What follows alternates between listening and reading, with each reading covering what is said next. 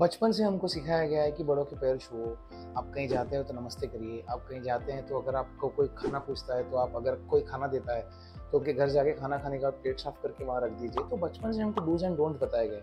Cigarette मत पियो alcohol मत पियो यू नो अच्छी तरीके से बात करो, गाली गलोच मत करो। उसी तरीके से when it comes to weight reduction हमको सिर्फ़ एक ही चीज़ बताई गई, आपका स्केल पर वेट कम होना चाहिए।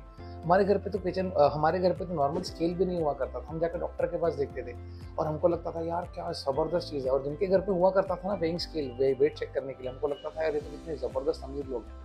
सो बेसिकली वेट रिडक्शन सिर्फ़ स्केल पे ही होता है करके हमको बचपन से सिखाया गया यही अवेयरनेस है। और वही अवेयरनेस हम आगे तक लेके आए हैं। सो so, आज जब हम फिटनेस जर्नी शुरू करते हैं ना तो हमको लगता है कि हमारा सीधा नीचे जाना चाहिए। बिकॉज़ स्केल नहीं जा हिल रहा है ना इसका मतलब ये है कि हमारा प्रोग्रेस नहीं हो रहा। ऐसा नहीं है। Scale is one of the most overrated you know piece of machinery when it comes to fitness industry बहुत सारी दूसरी चीज़ें होती है। फैट लॉस करने के लिए आपको करना क्या होता है? आपको सही से खाना होता है। आपकी कैलोरी इंटेक सही करनी होती है। मैं आपको एक चीज़ बताऊँगा।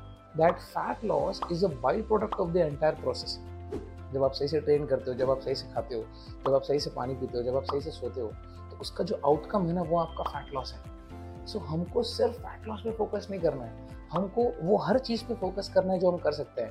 जैसे खाना खाना पानी पीना और सोना ये ज़िंदगी की सबसे हसीन चीज़ें हैं। दो ही चीज़ जो करने आती है वो है आपका ट्रेनिंग और आपका cardio thank you so much guys